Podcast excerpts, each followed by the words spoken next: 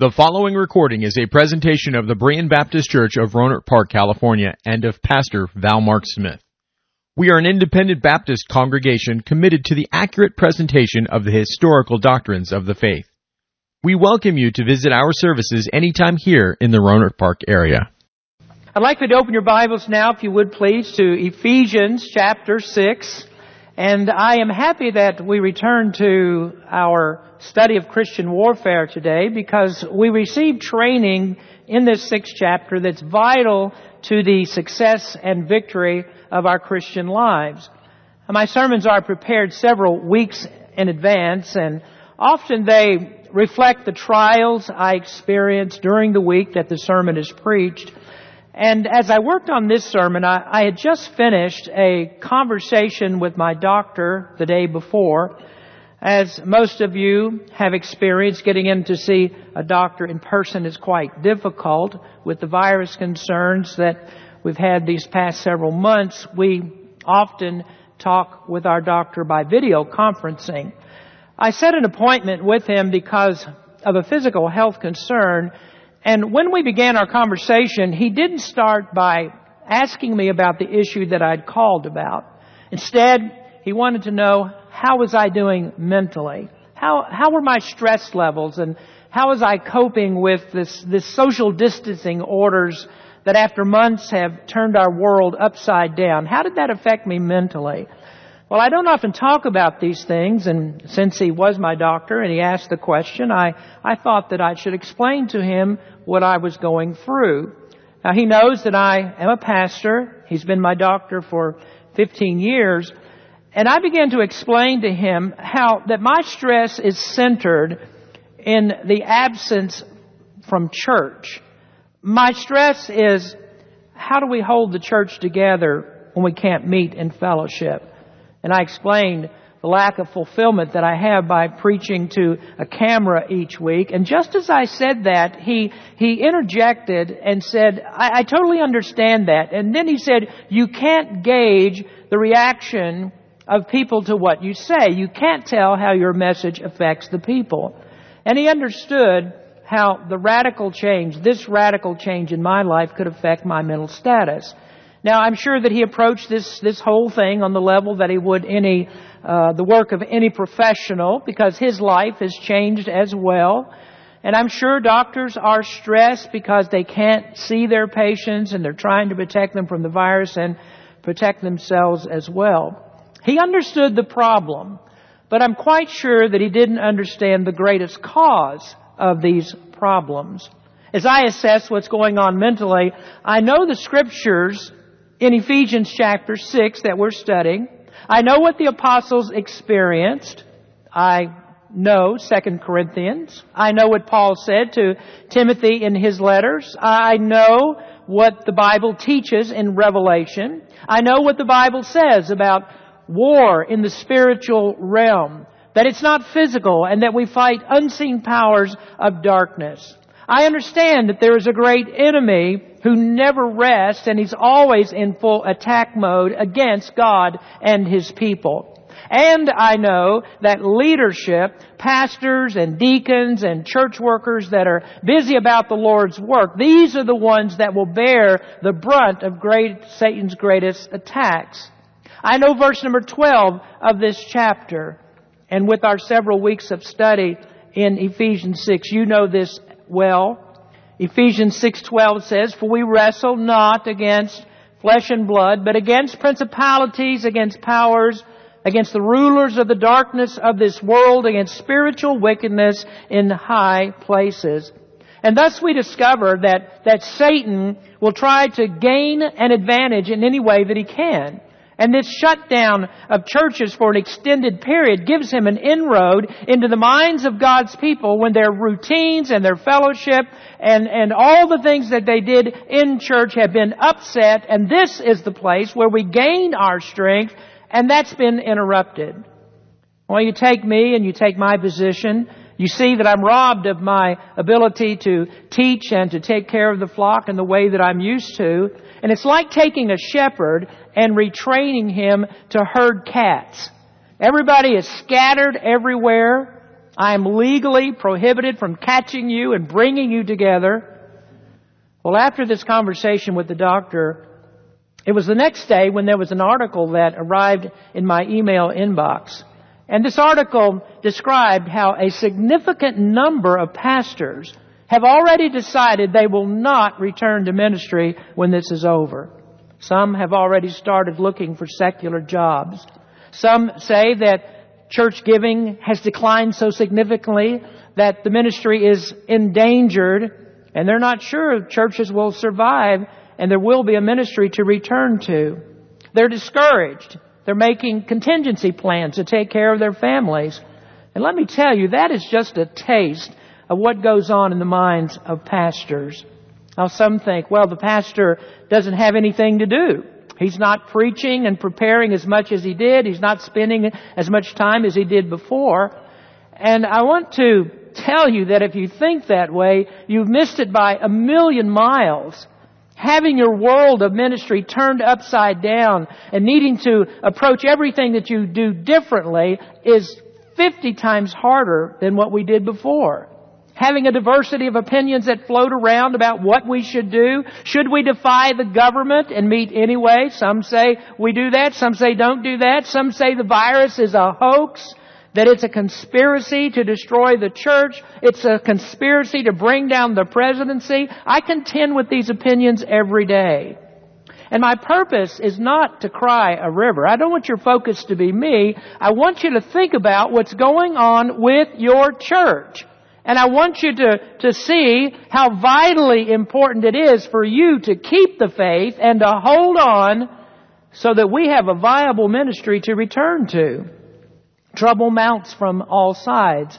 Satan is using multiple levels of attacks to destroy the church. And it's not an unusual thing. This is the pattern for centuries. Churches in other parts of the world, sometimes they can't even poke their heads above ground. If they're going to meet, they must meet in secret. That's going on in other parts of the world. In the Cold War days, uh, a missionary uh, we supported, Dr. Alexander de Chalandeau, risked imprisonment and death to smuggle Bibles into communist Belarus and the Soviet Union. He was getting the Word of God to, to believers that had no access to Bibles. And we wonder, how did those believers hold on? Well, we need to learn their lessons and their strength. And I am by no means trying to compare what we're going through to the risk of imprisonment and death that, that they went through and that our forefathers have been through.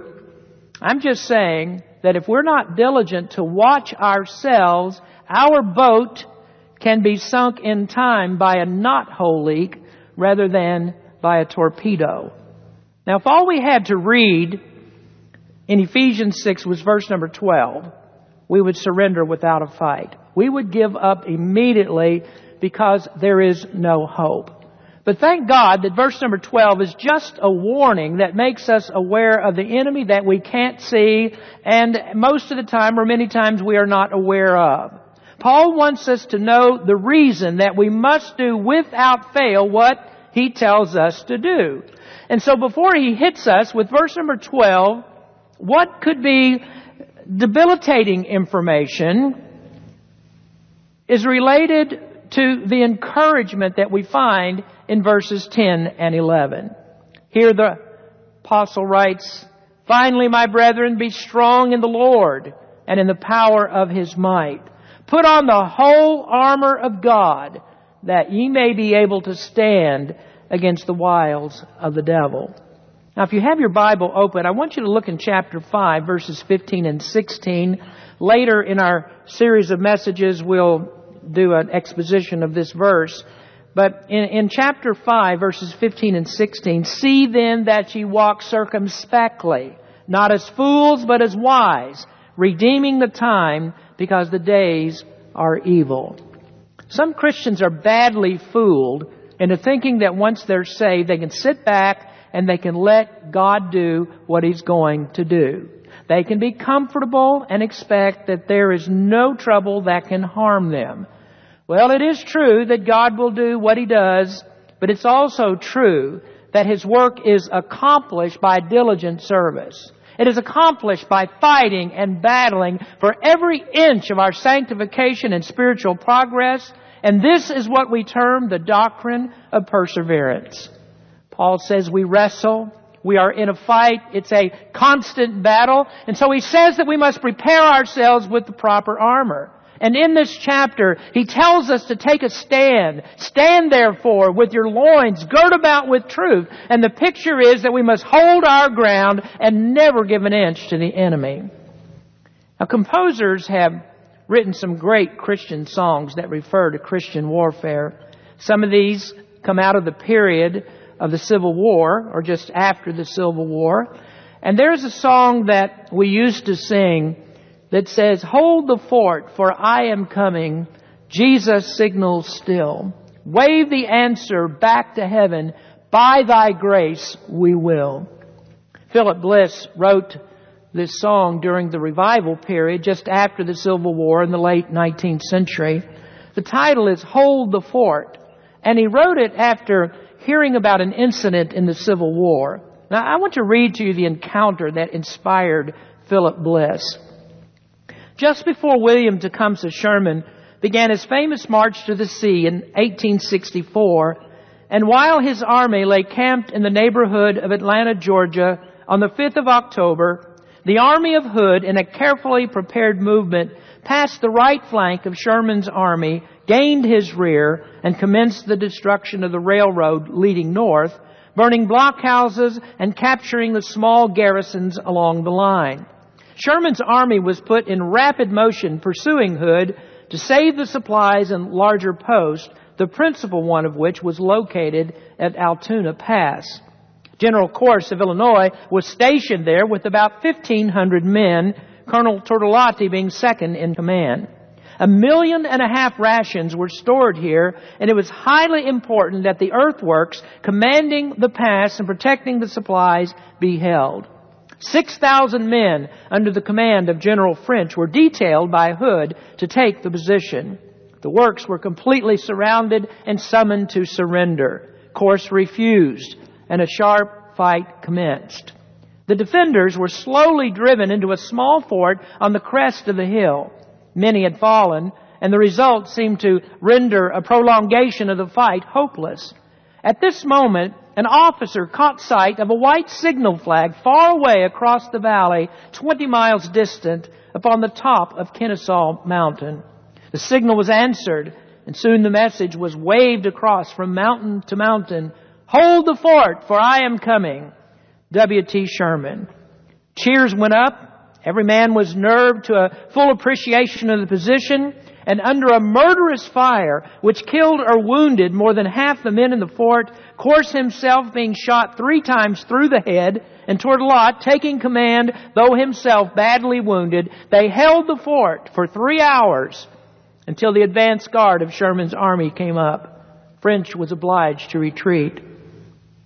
Philip Bliss wrote, Ho, my comrades, see the signal waving in the sky. Reinforcements now appearing. Victory is nigh. Hold the fort, for I am coming. Jesus signals still. Wave the answer back to heaven. By thy grace we will.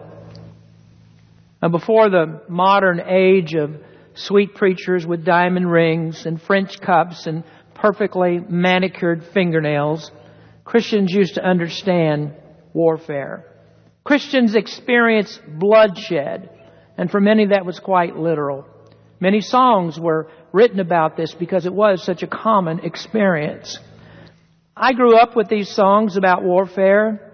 When I was a child, I remember uh, summer nights and vacation Bible school.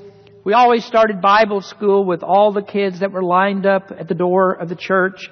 Then the church bell rang and everyone snapped to attention and then the music began.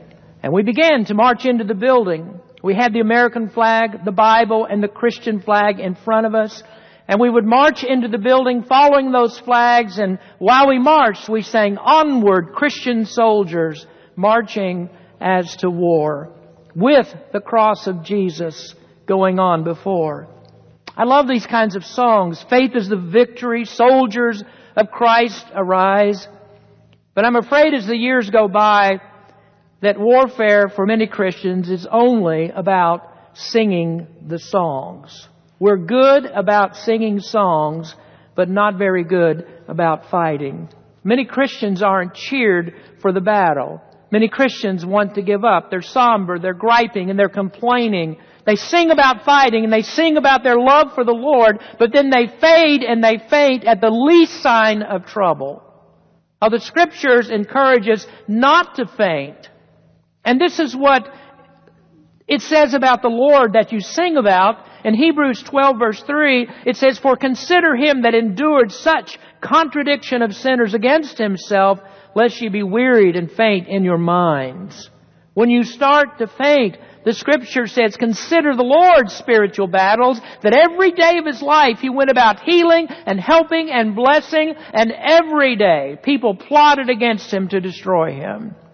Scripture says, consider what he went through, and the fact that you'll not escape what they did to him.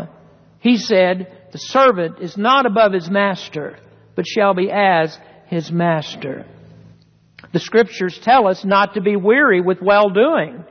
Jesus never stopped because he faced opposition. He fully expected it and he went to the cross without complaint. And his only sadness in going was the terrible condition of people who wouldn't believe. The cross was not his defeat. The death of the cross was victory over Satan and that victory was sealed by the Lord's resurrection.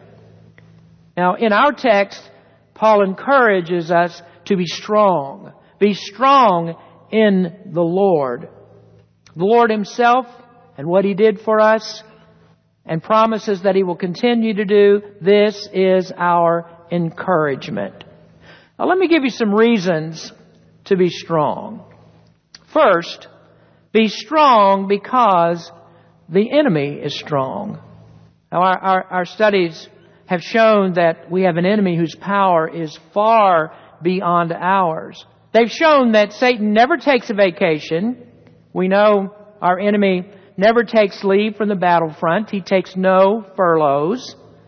Whether or not you fight, he always fights. He always prepares and schemes for the next attack. We, we've studied this and it's not my purpose to, to tell you more about the way he works. I, I just want to take another approach to the reasons that we are encouraged to seek the Lord and find our strength in him. The enemy is strong. So why do we need to be strong? Well, first, we need to be strong to avoid the agony of defeat. You remember there used to be sports in our country? I know that's um, seems like a relic of the past. For all the protest of athletes, sporting events are more of a propaganda convention. I don't really care too much about their political opinions, but there used to be sports. Uh, you may remember ABC's Wide world of sports that they had on TV years ago, and, and they had this phrase, the agony of defeat. And their, their illustration of the agony of defeat was, was a ski jumper rapidly descending the ramp and ready to launch into the air. And as he descends uh, with speeds up to 80 miles an hour, his ski catches an edge and he falls and he tumbles and he goes off the side. He falls off the ramp into the trees. And the agony of defeat is that after months and months and even years of preparation, he fails. Now can you compare that to the Christian life? Are there Christians who have fought for years, they've been in the years, or been for, for years in the fight, and then they come to a moment like this, this unexpected tragedy going on in our churches. This is what they experience, and some fall away from the faith because they are suspended from church. The enemy wants to twist and bend you and trip you by putting depressing thoughts into your mind and temptations and anxieties and worries. And you may have been a Christian for years and when you come to this moment, you stop depending on God to be your strength. Well, what have you, what have you spent your time doing since you haven't been in church? Since church has been suspended, has your work for Christ also been suspended? When you fail in your, in your Christian life, there is always the misery, the agony of defeat. And let me tell you how good the devil is at pushing you down and keeping you there. You come to the place that all things that cause you misery, you just keep doing. The sin that, that got you there is a besetting sin that you won't give up. And you do understand, you, you do know this, that sin never brings lasting enjoyment, but you stay in that sin because you live for the moment and not for eternity. And so every time you come down the ramp, you never fly to victory, but you tumble off the side in defeat. And this is when you must draw strength from the Lord. You can't overcome sin by yourself. You must surrender to the power of Christ who works in you. Now there is a false gospel that promises victory if you will just think good thoughts, think good things about yourself and tell yourself that you were born to win. Well, you can tell the guy who fell off the side of the ramp that he didn't need to train, and you can say to him, oh, you don't really need to prepare. You just need to think positively. Head down that ramp and fly because you were born to win. No, you were born to the agony of defeat. All people are born to defeat because they're born into the destructive kingdom of Satan. And they will never win until they put their confidence in the strength of Christ. Now, as a Christian, you are born again to win, but winning requires running the race well and fighting the fight wearing God's armor. Well, it's bad enough to be weak and not to draw on God's supply of power because of your personal defeat. But there is a far more important purpose for Christians to be strong. Be strong next because you can avoid defaming the Almighty. You're a soldier of the Lord and you represent Him. Now a Christian living in, in defeat defames the character of Almighty God. Now we're talking about the reputation of Jehovah God, and when His servants live in defeat, that puts a black mark on his name. Have you noticed that, that today's preaching centers on personal pleasure, centers on prosperity? Nothing is really said about the ultimate purpose that everything that God does is to glorify His name. And this is one of the reasons that God allows our suffering, because that patient endurance of, of Christians holding on and relying on the strength of God and remaining faithful in troubles, that glorifies God. But preaching about sinfulness and the need to forsake sin, that is not the focus of most ministries. They don't preach holiness because they aren't concerned about God's character. They're concerned about personal happiness. And so they don't care if your life tramples the name of Christ. The concern is you and only you. But that's not Christianity, because Christianity is not about you. It's about Him. And we exalt and we lift up the name of Christ, not because He gives us things, and not because He takes care of every sniveling little whim. No, we worship and we exalt Him because of who He is. We do it because He deserves our praise and worship. He is worthy of all glory, honor, and majesty. We don't need another reason to worship Him, although He gives us plenty more. Christians need to get the picture that we are servants of the Almighty. We belong to Him, and everything we do reflects on His character.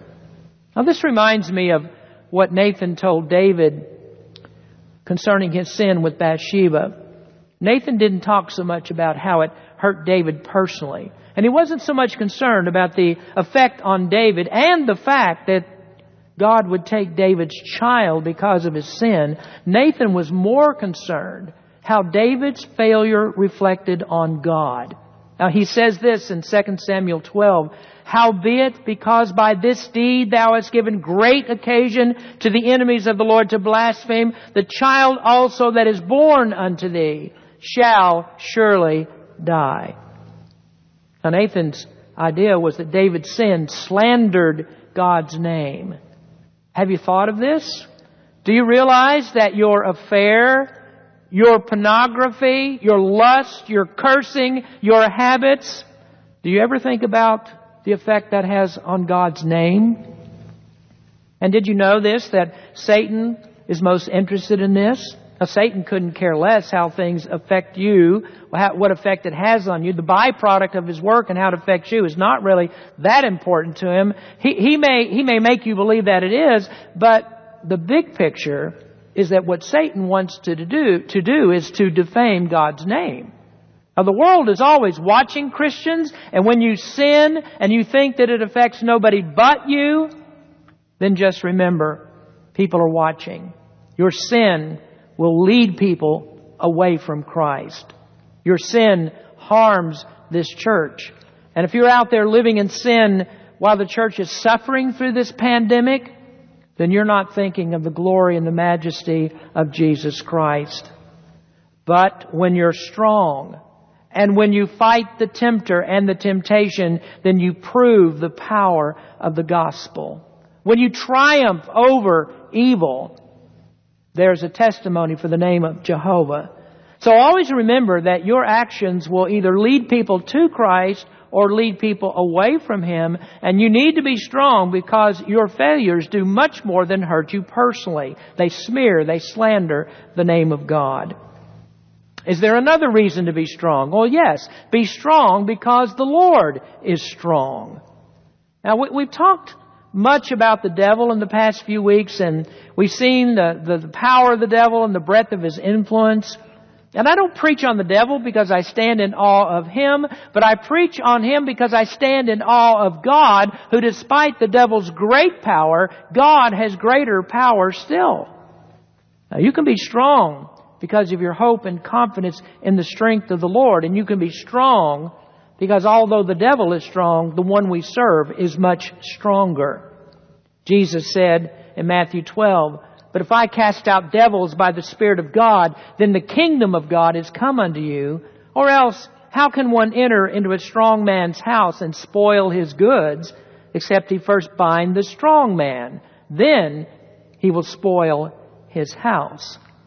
Now, these verses refer to Jesus' power over Satan. Jesus said that Satan is like a strong man.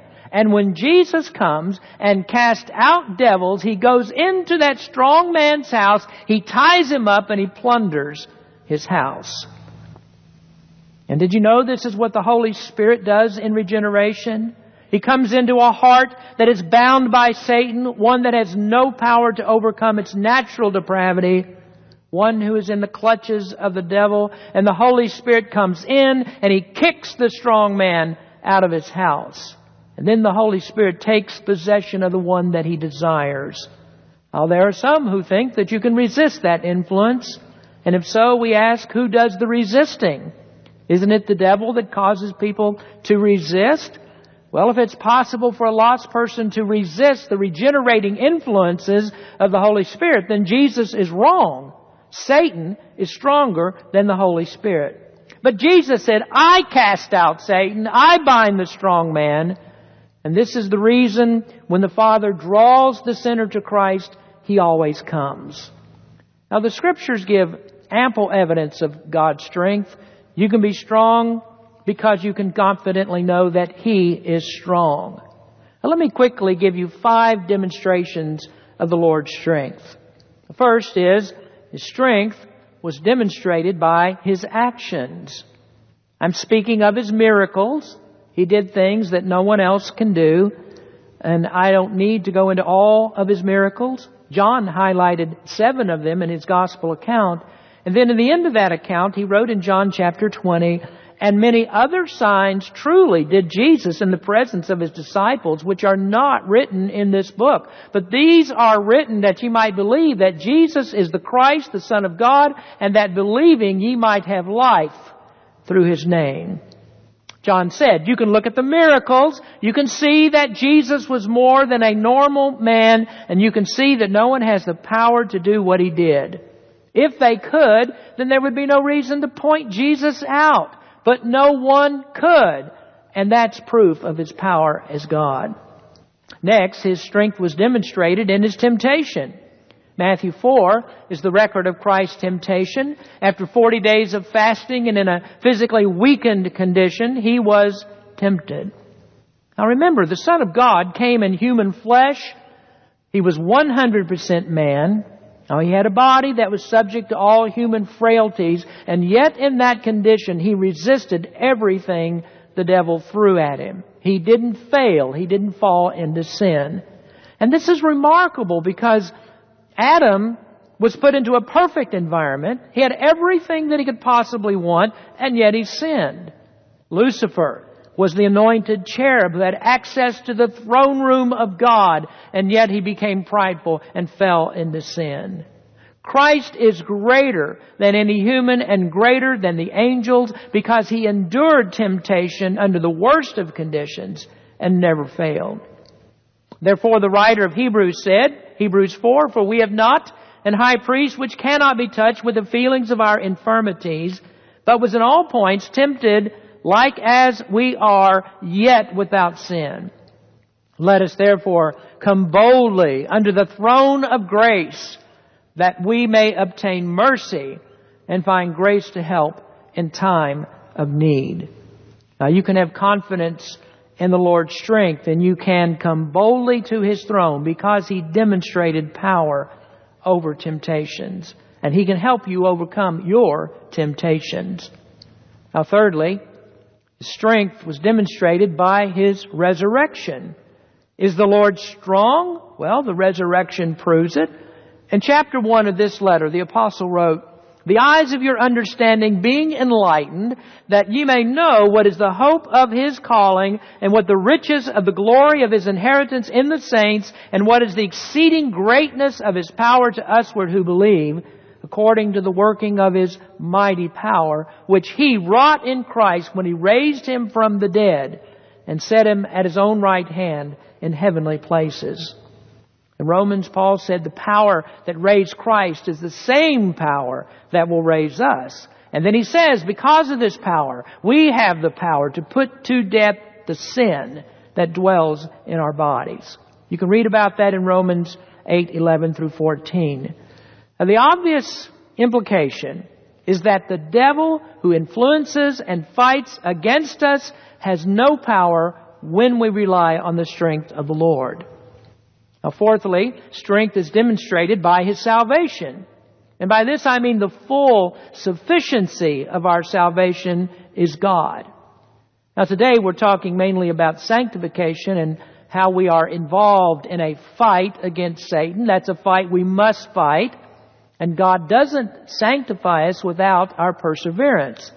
But when it comes to salvation, we make no contributions. God planned it. God implemented it. God fulfilled it. God moved in us. God gave us faith and God saved us. There's nothing in salvation that comes from man. I mean, even when it comes to the reception of God's gift, all of it's motivated and secured by God.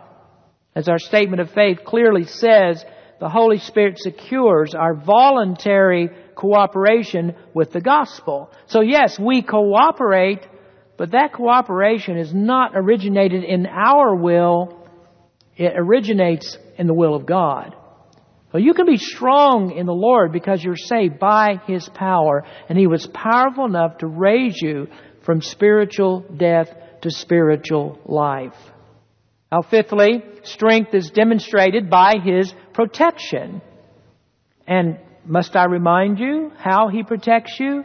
We have the allies. We have the holy elect angels. But more significantly, in our regeneration, the Holy Spirit comes to live in us and is a seal. He is a guarantor. His presence is the down payment on the completion of the final purchase.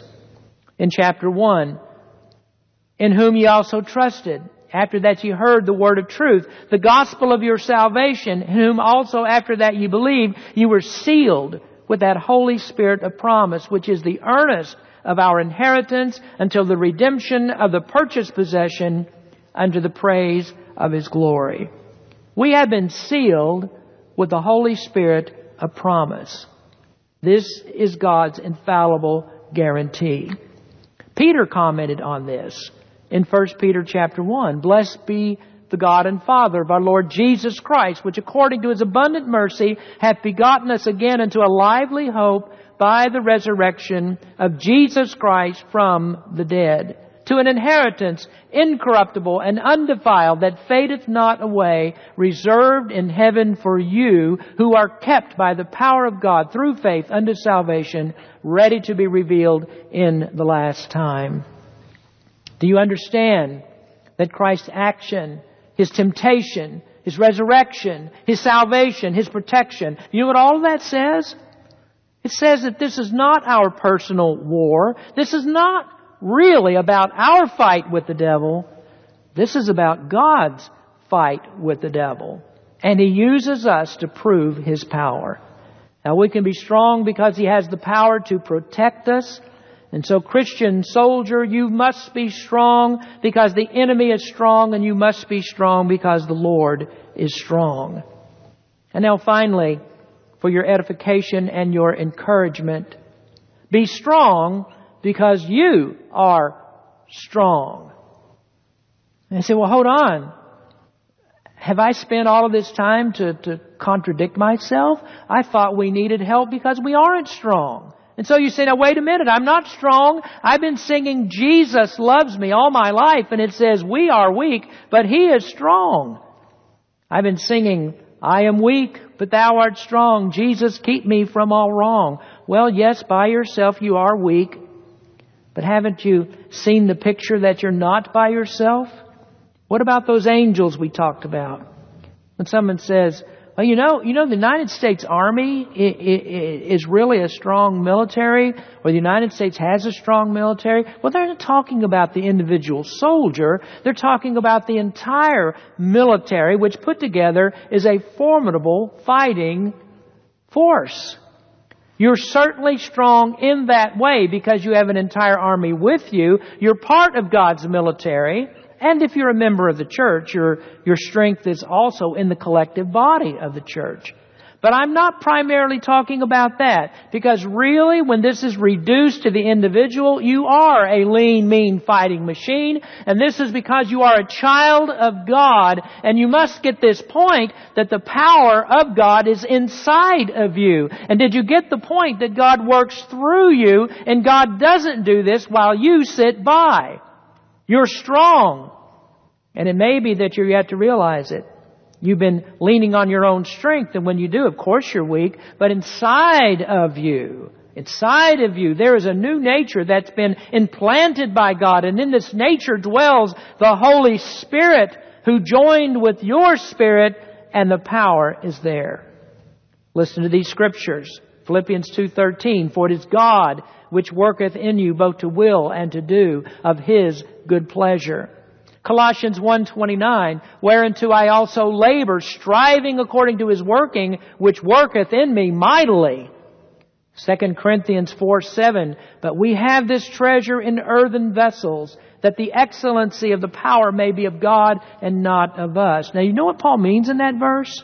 We're humans that are made of clay. We are the dust of the ground. We are worthless dirt. And we know that when we do anything, we can't take credit. That that power and sufficiency is all of God. But now, now keep that in mind and listen to what Paul says in Romans 9. He says, Hath not the potter power over the clay of the same lump to make one vessel unto honor and another unto dishonor? God is in control. And He takes this lump of clay that we are and He makes us vessels of honor for Him. Sanctified, holy, that we might be a vessel of honor for God. And do you know what happened when God started that work in me? He said that He would finish it. That He'll not leave me broken and in failure, but I'll come down that ramp and I will soar, I will fly, because He will complete His good work.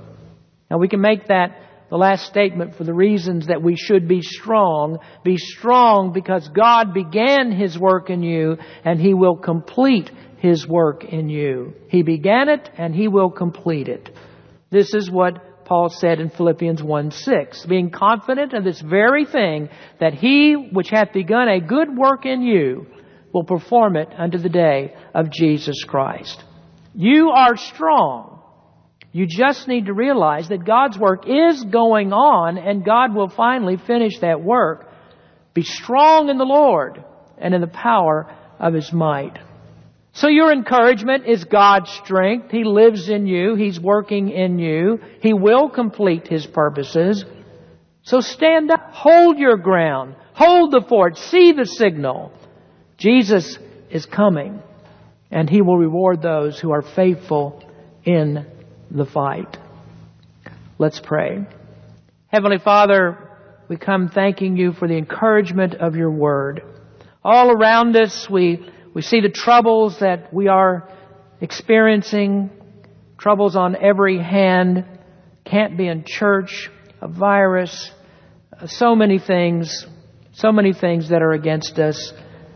But you give us the encouragement that your power will sustain us. If we will only look to you and draw on that power, if we will just remain faithful, stand strong, stand up as men and women of God, Lord, we can hold the fort until you come.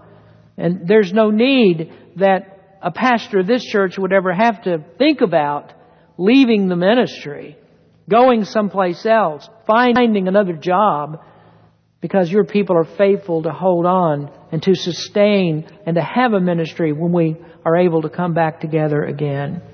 Lord, help us. Be with us. Strengthen us. Strengthen all of your people. We're not able to see everybody. We can't, we can't uh, experience what everyone is going through. And Lord, there, there may be some folks that, that are just really struggling and have a hard time with this and they don't know what to do. Our answer is found right here. The devil is fighting us, but the Lord is stronger to help us to defeat him. Help us, Lord, to lean totally, completely on you. Our sufficiency is in your power. So we thank you, Lord. Bless our people. And we pray that you will bring us together soon. And we give you the praise for it all. In Jesus' name we pray. Amen. Now we have a final word of benediction that I'd like to give you. And I, would like to uh, look at the scriptures in uh, Deuteronomy chapter 33, verses 26 to 29, as we close out the service today. Deuteronomy chapter 33 and verses 26 through 29. There is none like unto the God of Jeshurun, who rideth upon the heaven in thy help, and in his excellency on the sky. The eternal God is thy refuge, and underneath are the everlasting arms, and he shall thrust out the enemy from before thee, and shall say, Destroy them. Israel then shall dwell in safety alone. The fountain of Jacob shall be upon a land of corn and wine. Also his heavens shall drop down dew. Happy art thou, O Israel. Who is like unto thee, O people saved by the Lord? The shield of thy help, and who is the sword of, his, of thy excellency? And thine enemies shall be found liars unto thee, and thou shalt tread upon their high places. Well, the Lord be with you and bless you, and stay strong in the Lord. Be encouraged in the calling of the Lord, in His salvation in the sanctification of the Holy Spirit. Be strong. Thank you for listening to this presentation of the Berean Baptist Church of Rohnert Park, California.